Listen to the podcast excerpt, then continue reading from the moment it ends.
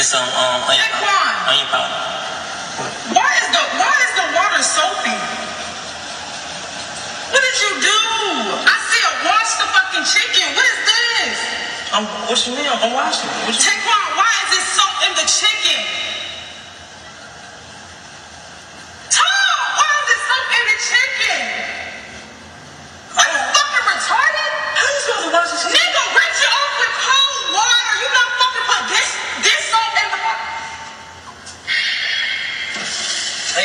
Say that.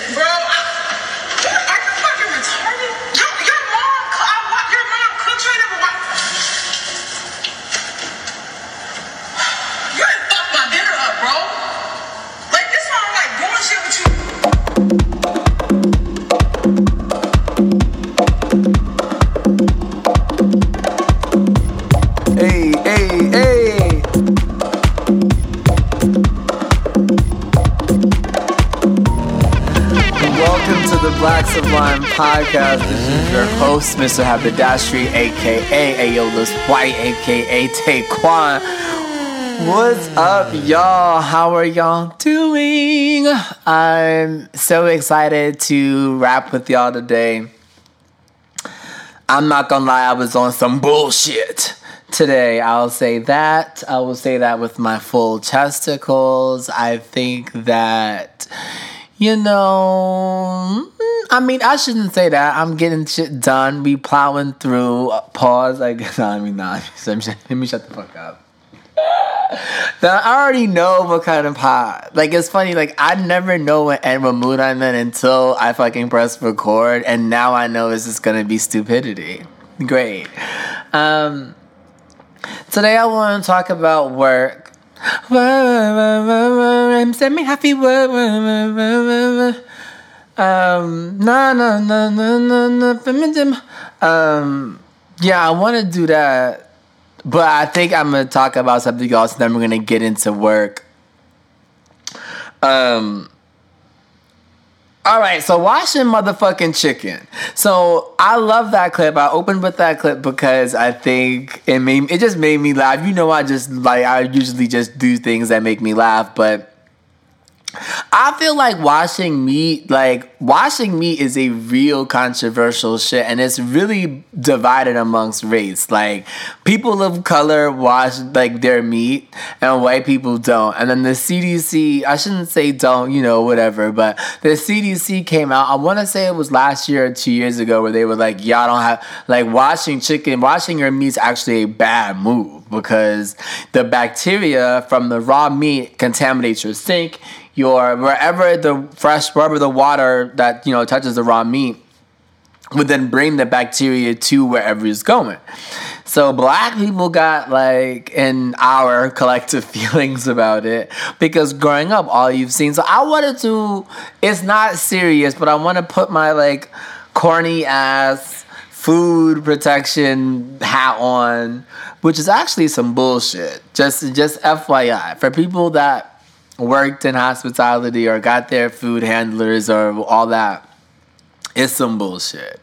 Um, I will say though that it low key fucked me up. Like I have my food handler and food protection certificate, and now I low key like it's in my head, and I don't need like I don't need that kind of shit because I'm the kind of person that if I feel like I'm already worried about getting like mercury poisoning from shit. Like I'm already worried about eating some shit that's going to kill me. So it's like, mm, like I don't necessarily need to know like the conditions that bacteria could grow in in your food.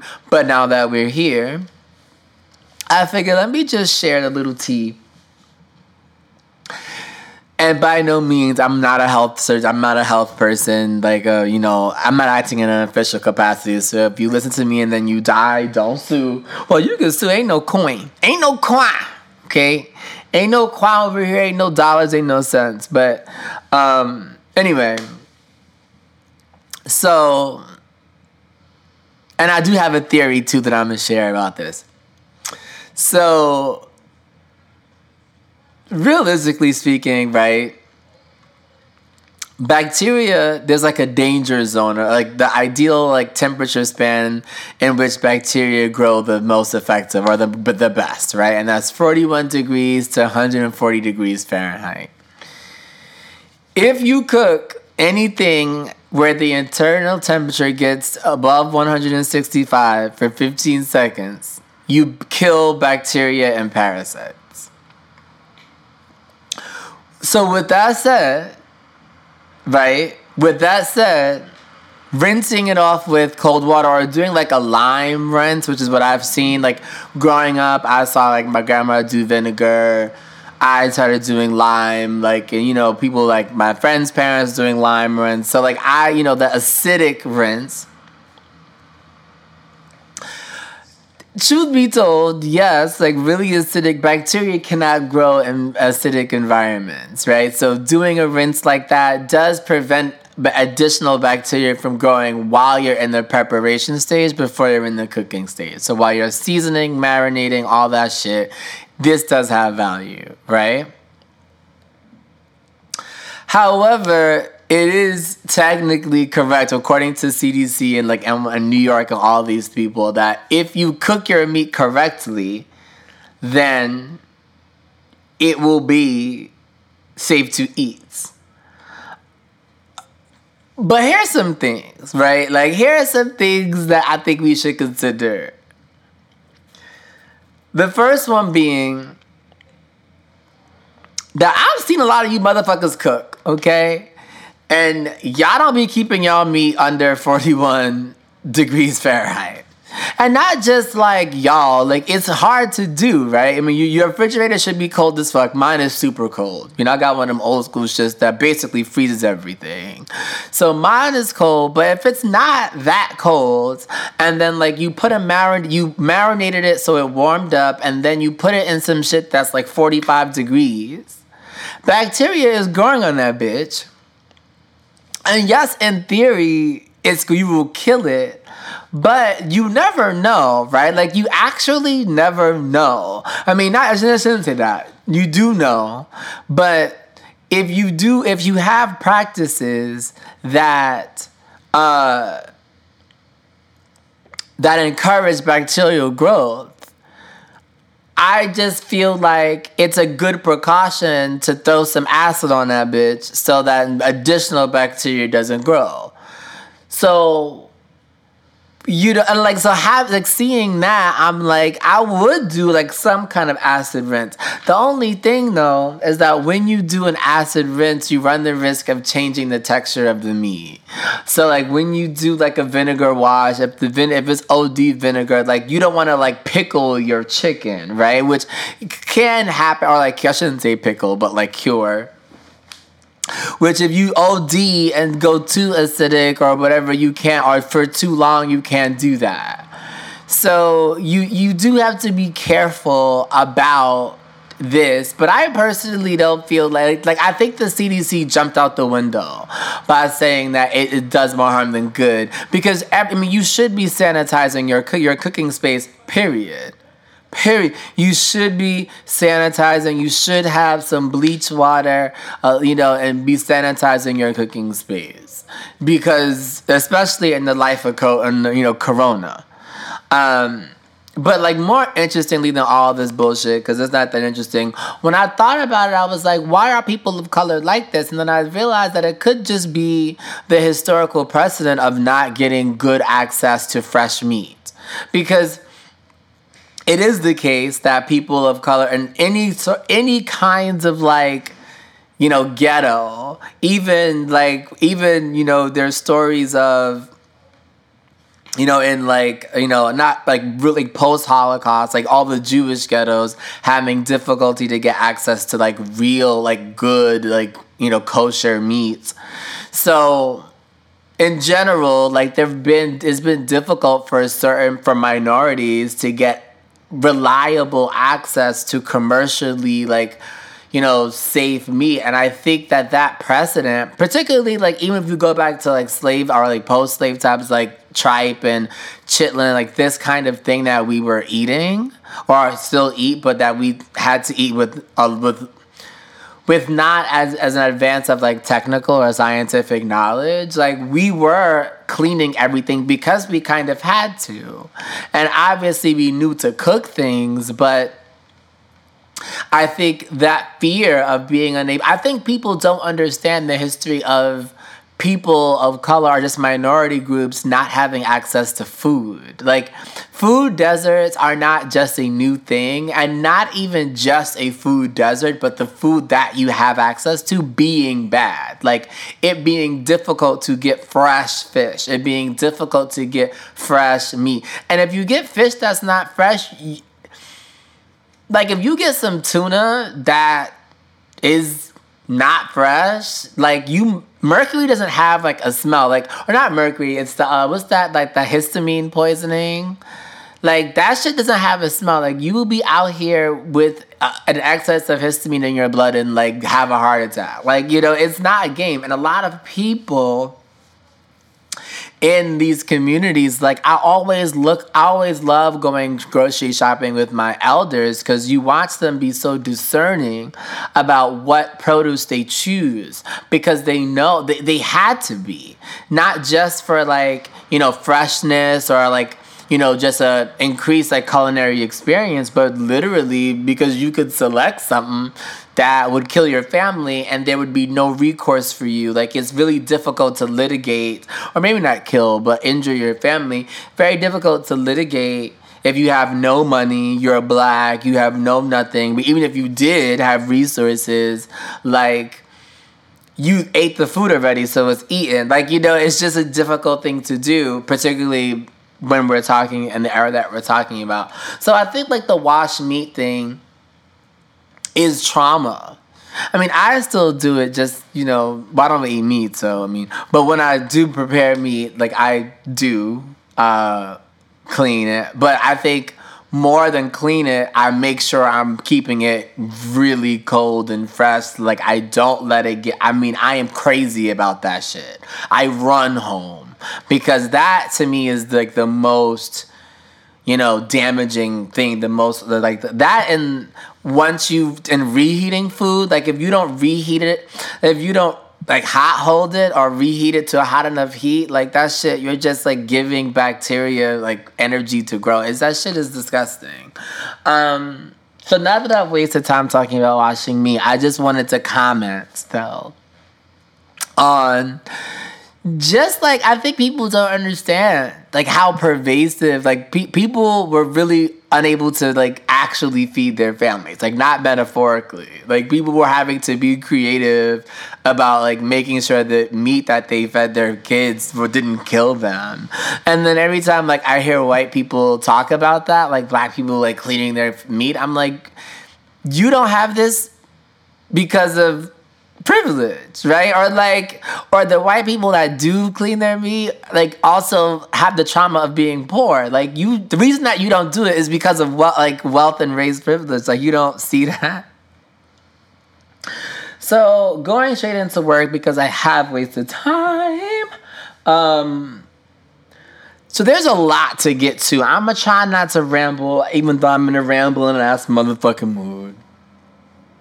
I'm also gonna try to like speak emotionally and not too much in theory. So I've been reflecting on oh shit, you know what I meant to do? Let me see if I can do this quick. For the table, turn, turn, turn, turn, turn, turn. New, new, new. Work, work, work, work, work. Rihanna gonna try to sue my black ass. All right, yes, I meant to do this, but I forgot. So, this episode is to be like a combination of a lot of my other episodes. So, the first thing I want to talk about is this like capitalism versus um, industrialism. And I'm not talking about it on the level of theory. I'm not trying to theorize. This is not school. I want to talk about it from how it, the how the words make me feel and the images that come to mind. So like when I hear industrialism or industrialization, the image that comes to mind is like the the the factory worker that is participating in the mass production of some shit that's trash. Like some not trash, but inexpensive, some inexpensive widget. And I see this person, you know, going continuously developing the skill of being able to do it, but also you know, detaching from his or her body in that moment, or like the Buddha's use their their body in that moment, right? Because the work is so tedious, but you have to be present enough to control your body.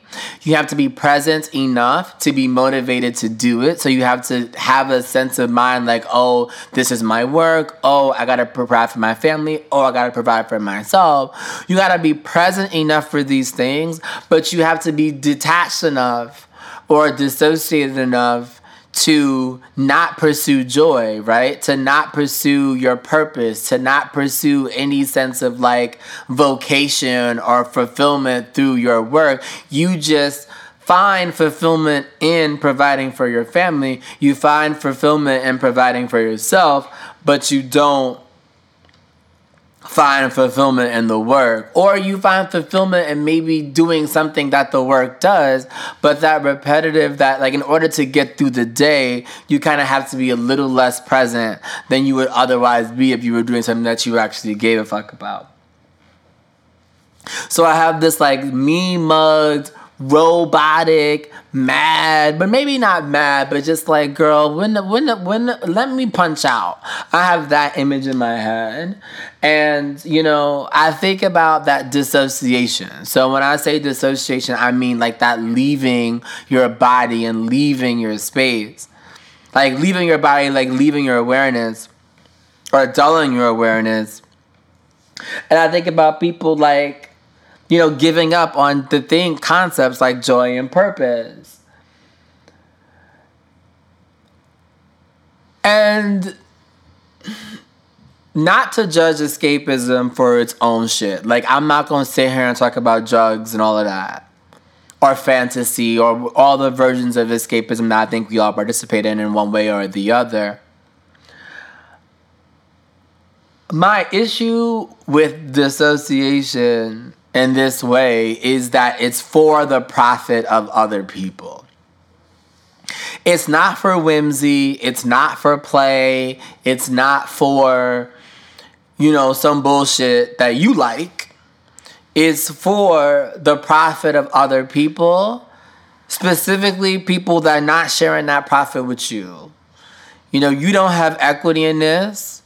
You are just you are paid your salary, you're paid your wage, you're owed that, but you don't have equity in the company. These people are extracting extreme profits and they need you to be a cog. They need you to be present enough to do the work, but not present enough to want what they have for yourself.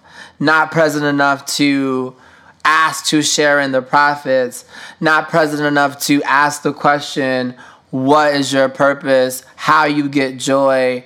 You know, what does fulfillment look like? What could your vocation be? Like the system is strategically positioning you to be dissociated from yourself, to lose the language of your internal reality, to, you know, become illiterate in your natural tongue, or to need a tour guide, to need to pay somebody else to be a tour guide of your internal world, right? Through self help, through the wellness industry, through whatever. It creates now another industry from which they are able to profit, right? And you know, I've spoken about capitalism, I think before. There's an episode. And you know, honestly, I think that's a weakness in my own like theory, right? Like I don't really claim to be I think that I could actually be better at, you know, really attacking capitalism as a theory, but there's an episode that I published August 4th called um, Representation Plus Capitalism Equals Exploitation. And I like briefly talked about what I think about capitalism there. But in the context of this conversation, again, like I want to avoid theory. I do. I want. I don't want it to be like a theoretical conversation. But I think a myth of capitalism is that the markets are an aggregate of everybody's self interest. So like you know, it costs this much because niggas like it. And it costs this much because that's how you know, and it's and there's this much of it in the market because it costs X amount to create it, you know, and there's X amount of people making it. Like all of that conversation, um, is to me intellectually bullshit because going back to what I said about like strategic, if there's an investment in me being detached from self, if I am detached from self as part of a cognitive system, how can I know my self interest? How can I act in my self interest? How can I know my self interest well enough to even act and act in it? Right? Like I can't. I, I it doesn't even make sense to speak about self interest when I have a tenuous relationship with self. Um, and the only thing that really seems to be obviously in my self interest is to be better, is to improve my relationship with self. Like nothing else actually in that condition of not being, you know, fluent and not being literate in my own language. It seems to me that the only thing I should be learning is my own language, right? I mean, I don't know. And I talk about this dissociation from joy, this inability to answer what makes me happy, what I want, like, you know, and very, very early in the pod. So that's why I said this episode is going to be like, I'm touching on my old episodes because I am going to have to go back and sort of reference them. The first time I discussed this was last year, July 23rd. Um, the episode was called Crisis of Desire. That one, when I talk about like not knowing what we want. And then there was an episode later that year, August 27th, that I talk, called A Lot of People Are Sad, talking about like the pursuit of joy. And I think in this way, you know, capitalism slash like the work, like the industrial complex relies on our distance from these questions. And then you weave in, you know, patriarchy. And not to say that patriarchy comes after this, right? That's not really the case. I mean, like the way like patriarchy combines with this work capitalists, like the complex, the way it does so. There are many ways. I'm only gonna talk about this one.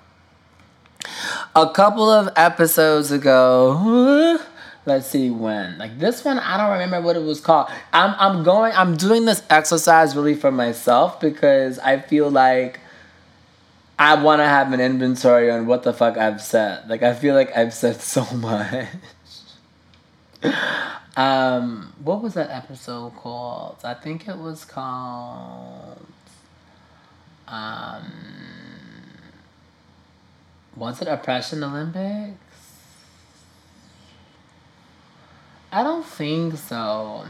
But there's an episode that I talked about like gender, like masculinity and femininity and I offered a substitution or like a new language for for that for that dichotomy.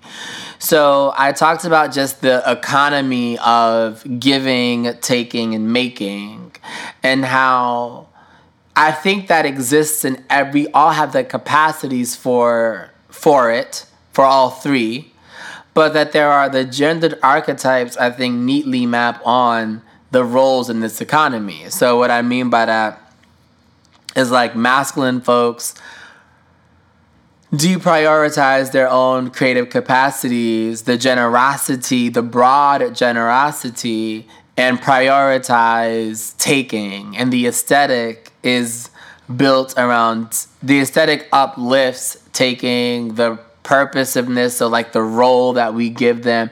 Um, is a taking ass role. What we find to be sexy are men that know how to take.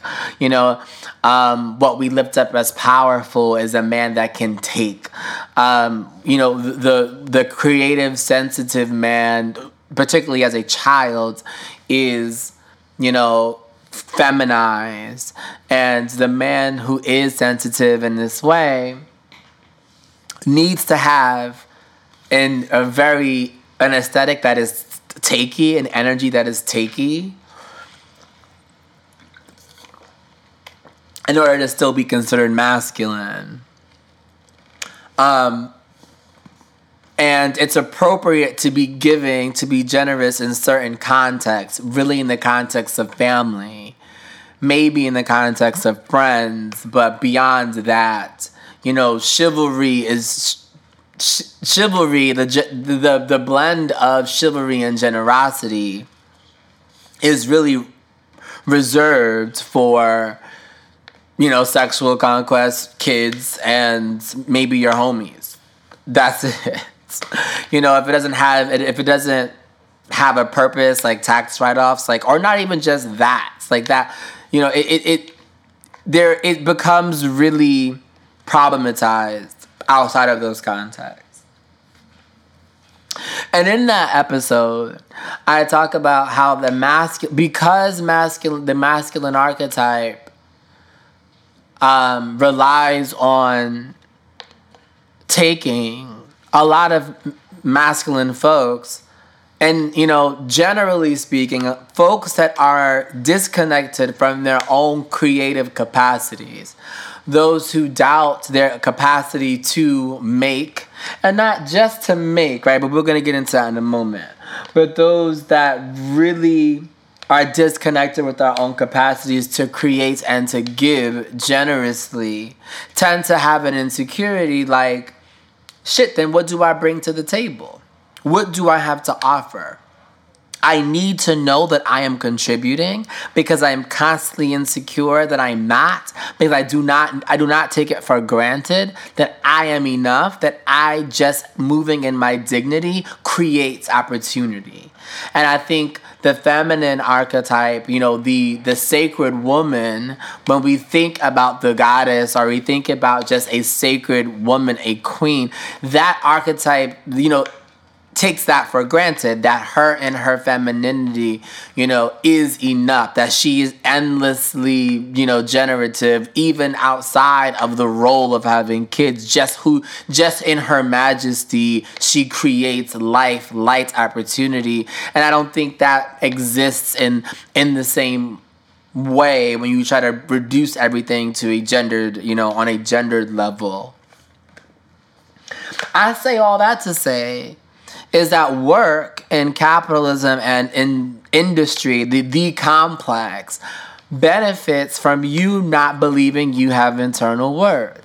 It benefits from you not believing that you have something to offer intrinsically, that your talent intrinsically contributes to the collective well being. So, because you don't know that, you look for something else to validate your worth. You look for something else that val- to validate your contribution, and money does that for you.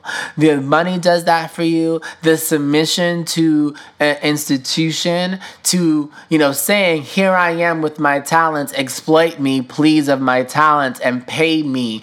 Pay me um, a measly something measly in comparison to what you pay yourself. Pay me in something. Pay me something measly in comparison to what you want for your kids, the life that you are able to provide for your kids. But please exploit me anyway you know, and explain me so that I can feel like I am being used, that I can feel like I have something to offer, so that I can feel like in my world I am taking the capital from, you know, the fruits of my having been exploited, and I'm able to build something in my home and my family and the in in the context of my four walls.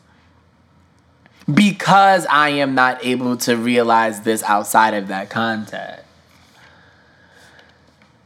So you think about that and how I am now prioritizing the business, the industry over the business of my goddamn self. You know, the business of me. And I don't mean like exploiting me to generate revenue. I mean knowing my mission, knowing what the fuck I'm doing here like literally minding my business What am I doing? What are my things? What are my like what's my voc like what my shit? What am I doing? Because I focus on making other people rich, because I'm focused on making other niggas money, I don't now my own my self worth or my shit, I don't have a grasp on. I have deprior- I've deprioritized the business of self. I've deprioritized the business of creation for my sake. You know, and this is a, a tangent, but there are so many, and I, obviously, when I say this, I talk about black, black. I mean, I, it applies to a lot of people, but you know my, you know how I am, black. Even though you know, shout out to the girls, we love everybody, you know, there's so many amazing. It's like you hear this all the time in music or in ath- like sports or in you know whatever. The story of the amazingly talented so and so that you know. I think you hear it less in sports because contracts are so because sports contracts are uh, the terms are more well known. Um, it's a little less common, but you still hear it a lot in music or like in certain like moral clauses or behavior clauses that exist in some athletic sports contracts where it's like or like you know deferred bonus or whatever performance linked you know pay um where these amazingly talented black athletes are taken for a taken for a ride all because there was not that sense of knowing your worth at the beginning. And like and this is we're going to go into the security bit in a moment. That sense of knowing your worth isn't there. Um, that sense of valuing your ability to create or, or perform isn't there. And you volunteer not as tribute i was going to say but volunteers to be exploited. Um, and like only after you are exploited do you realize, wait a minute. Wait a fucking minute. Wait. These they they got me. Um and yeah, I think a lot of that, you know, has to do with this. So then we jump to something that I personally struggle with. I would say the most out of everything on this list is an addiction to security, right? A lot of people, and I wrote this, but I don't know if I'm gonna read it. But I do want to kind of include everything. I can only speak for myself, and I can speak about, you know, anecdotally for people that I know well. People who grew up poor, or people who have trauma from from poverty, trauma, trauma from being othered, trauma from being raised with like sick parents or you know uh, parents with disabilities that may, that cannot afford to get the help that they needed. Parents that are you know were treated as other for specifically for being foreign. People that have witnessed extreme you know racialized gendered like domestic violence or what have you. People that grew up in the hood either actual hood, metaphorical hood.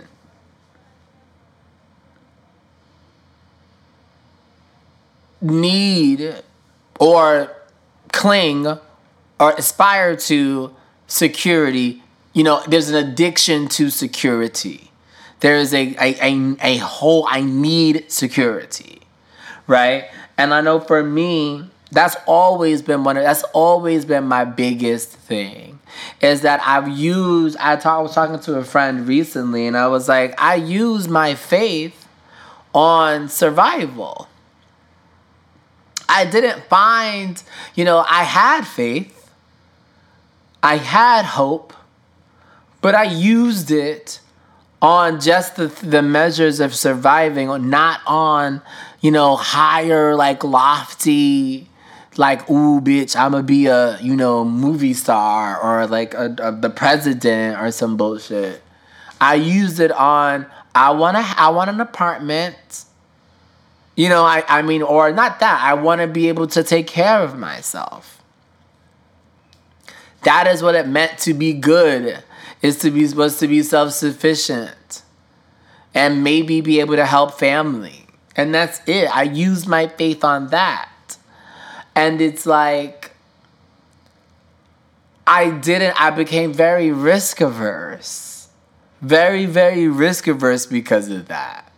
Because of the trauma and not having healed from it. And the truth is, you know, the truth, and this is a this is a spiritual bend, but the truth is, you have to have faith. You have to take your survival for as a given. Your your survival, your ability, your endurance as a given. And if you are not to survive, you have to take it as your fate. And then you need to move on and go after what the fuck you want. And you have to go after and, and find out what the fuck you want.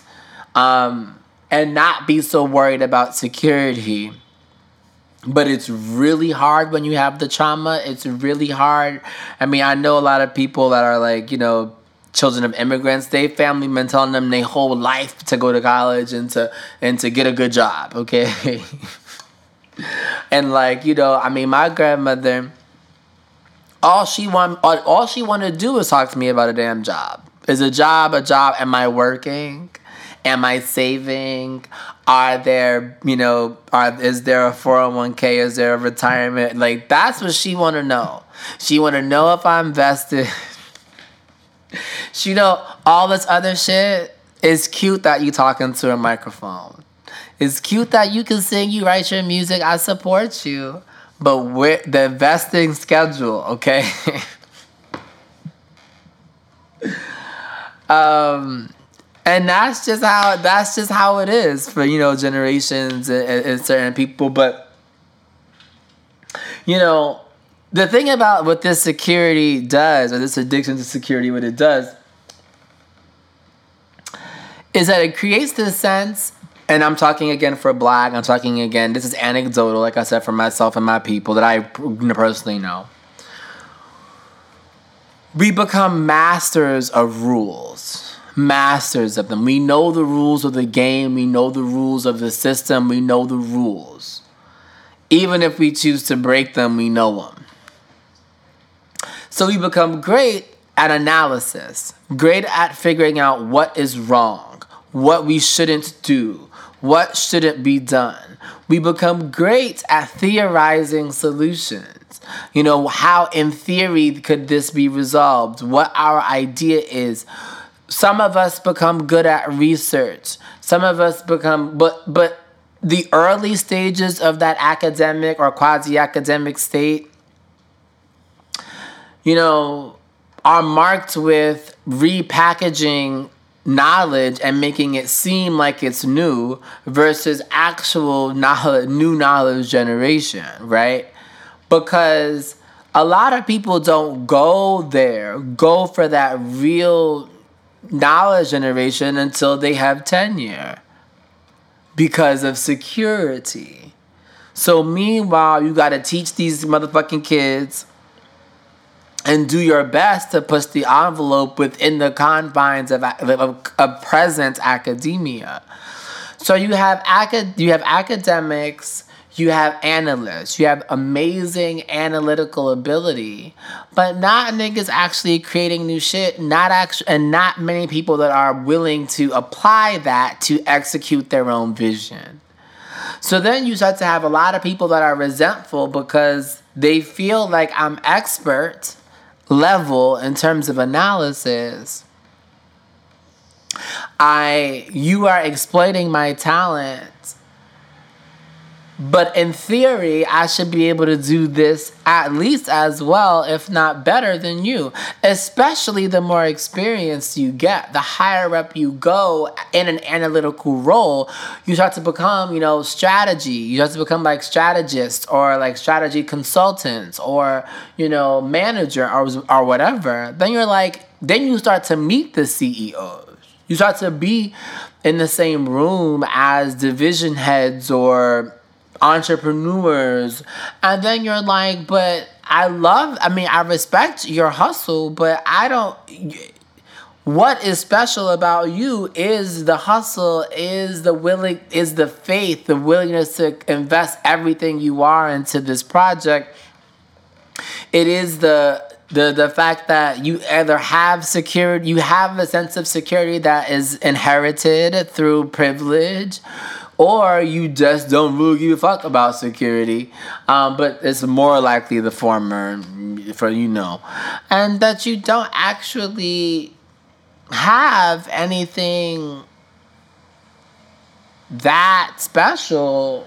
You know, like not that, not to. I mean, I have a lot of respect for entrepreneurs. So I'm not trying to shit on it, but you know, I, I think that it's true that we could all be entrepreneurs, and that it's okay that it, it's not a crazy idea to to suppose that we could all be entrepreneurs. Um,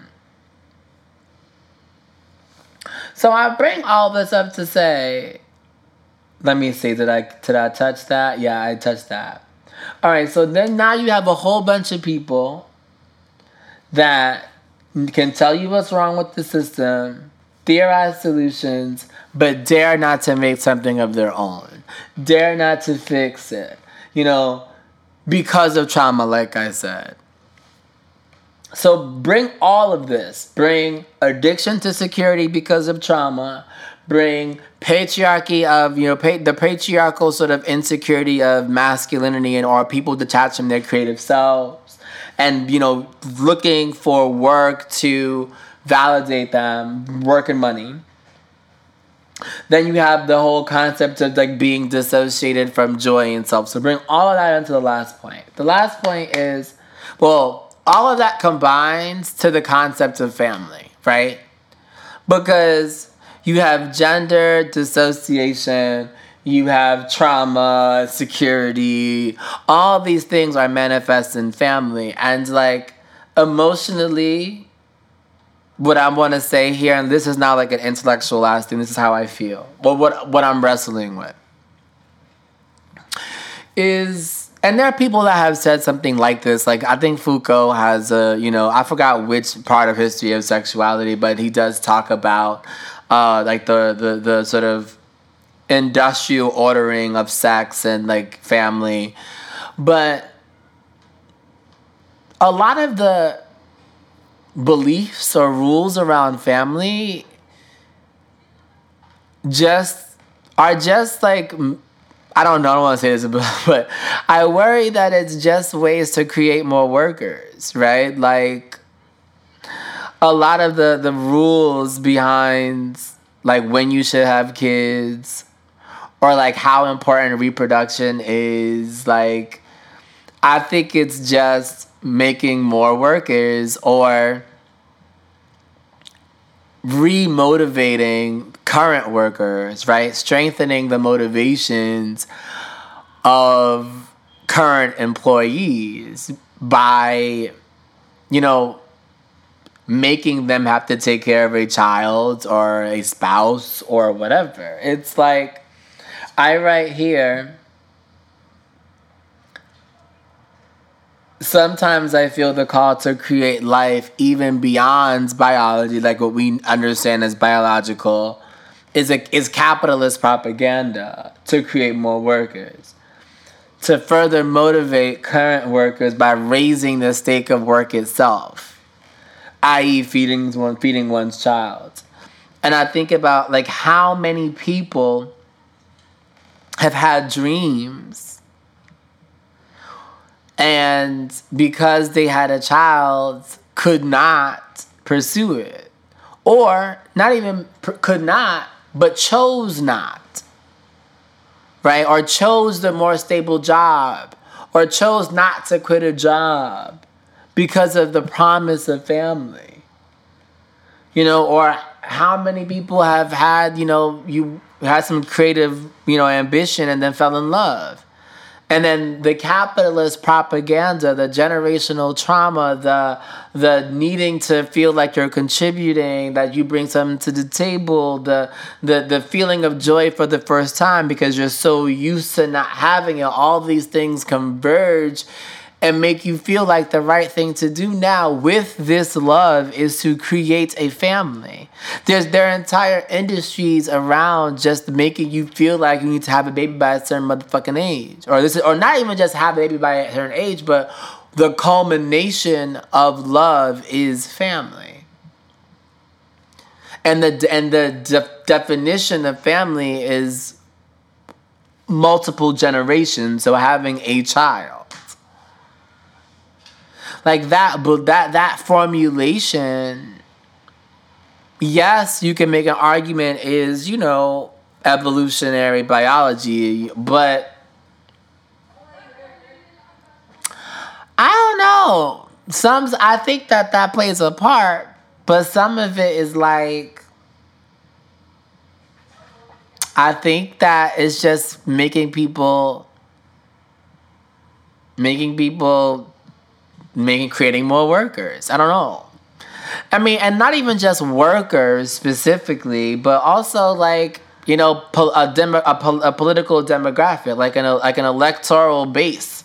You know, like creating more people to advance an interest that often is capitalist, that often is in the name of industry, then profit and value extraction, and you know all of that.